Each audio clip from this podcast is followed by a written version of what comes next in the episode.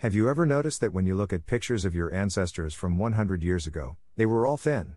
What has changed that has caused the rates of obesity to skyrocket? The causes are many.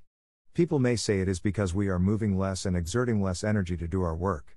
Food is more plentiful and easier to obtain. We are spending more time sitting in front of the television playing video games and eating unhealthy snacks and drinking sugar laden sodas. All of these reasons are valid. The number one reason that I point to, however, is the common practice of grain roller milling. Although Romans were thought to be the first to have started the milling industry thousands of years ago, roller milling did not become commonplace until approximately 100 years ago. Roller milling breaks a grain open, grinds it, and turns it into flour. Unfortunately, this process takes a nutritious grain and turns it into nutritionally poor flour. Most of the vitamins and minerals and all of the essential amino acids contained in the endosperm of the wheat are lost with roller milling.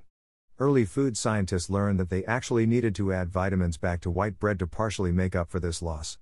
Hence the term enriched white bread. By grinding, finely cutting, or milling grains, they are made more digestible.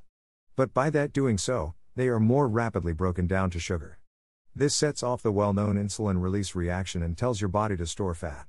This fat surrounds your internal organs, increases body fat, and leads to obesity.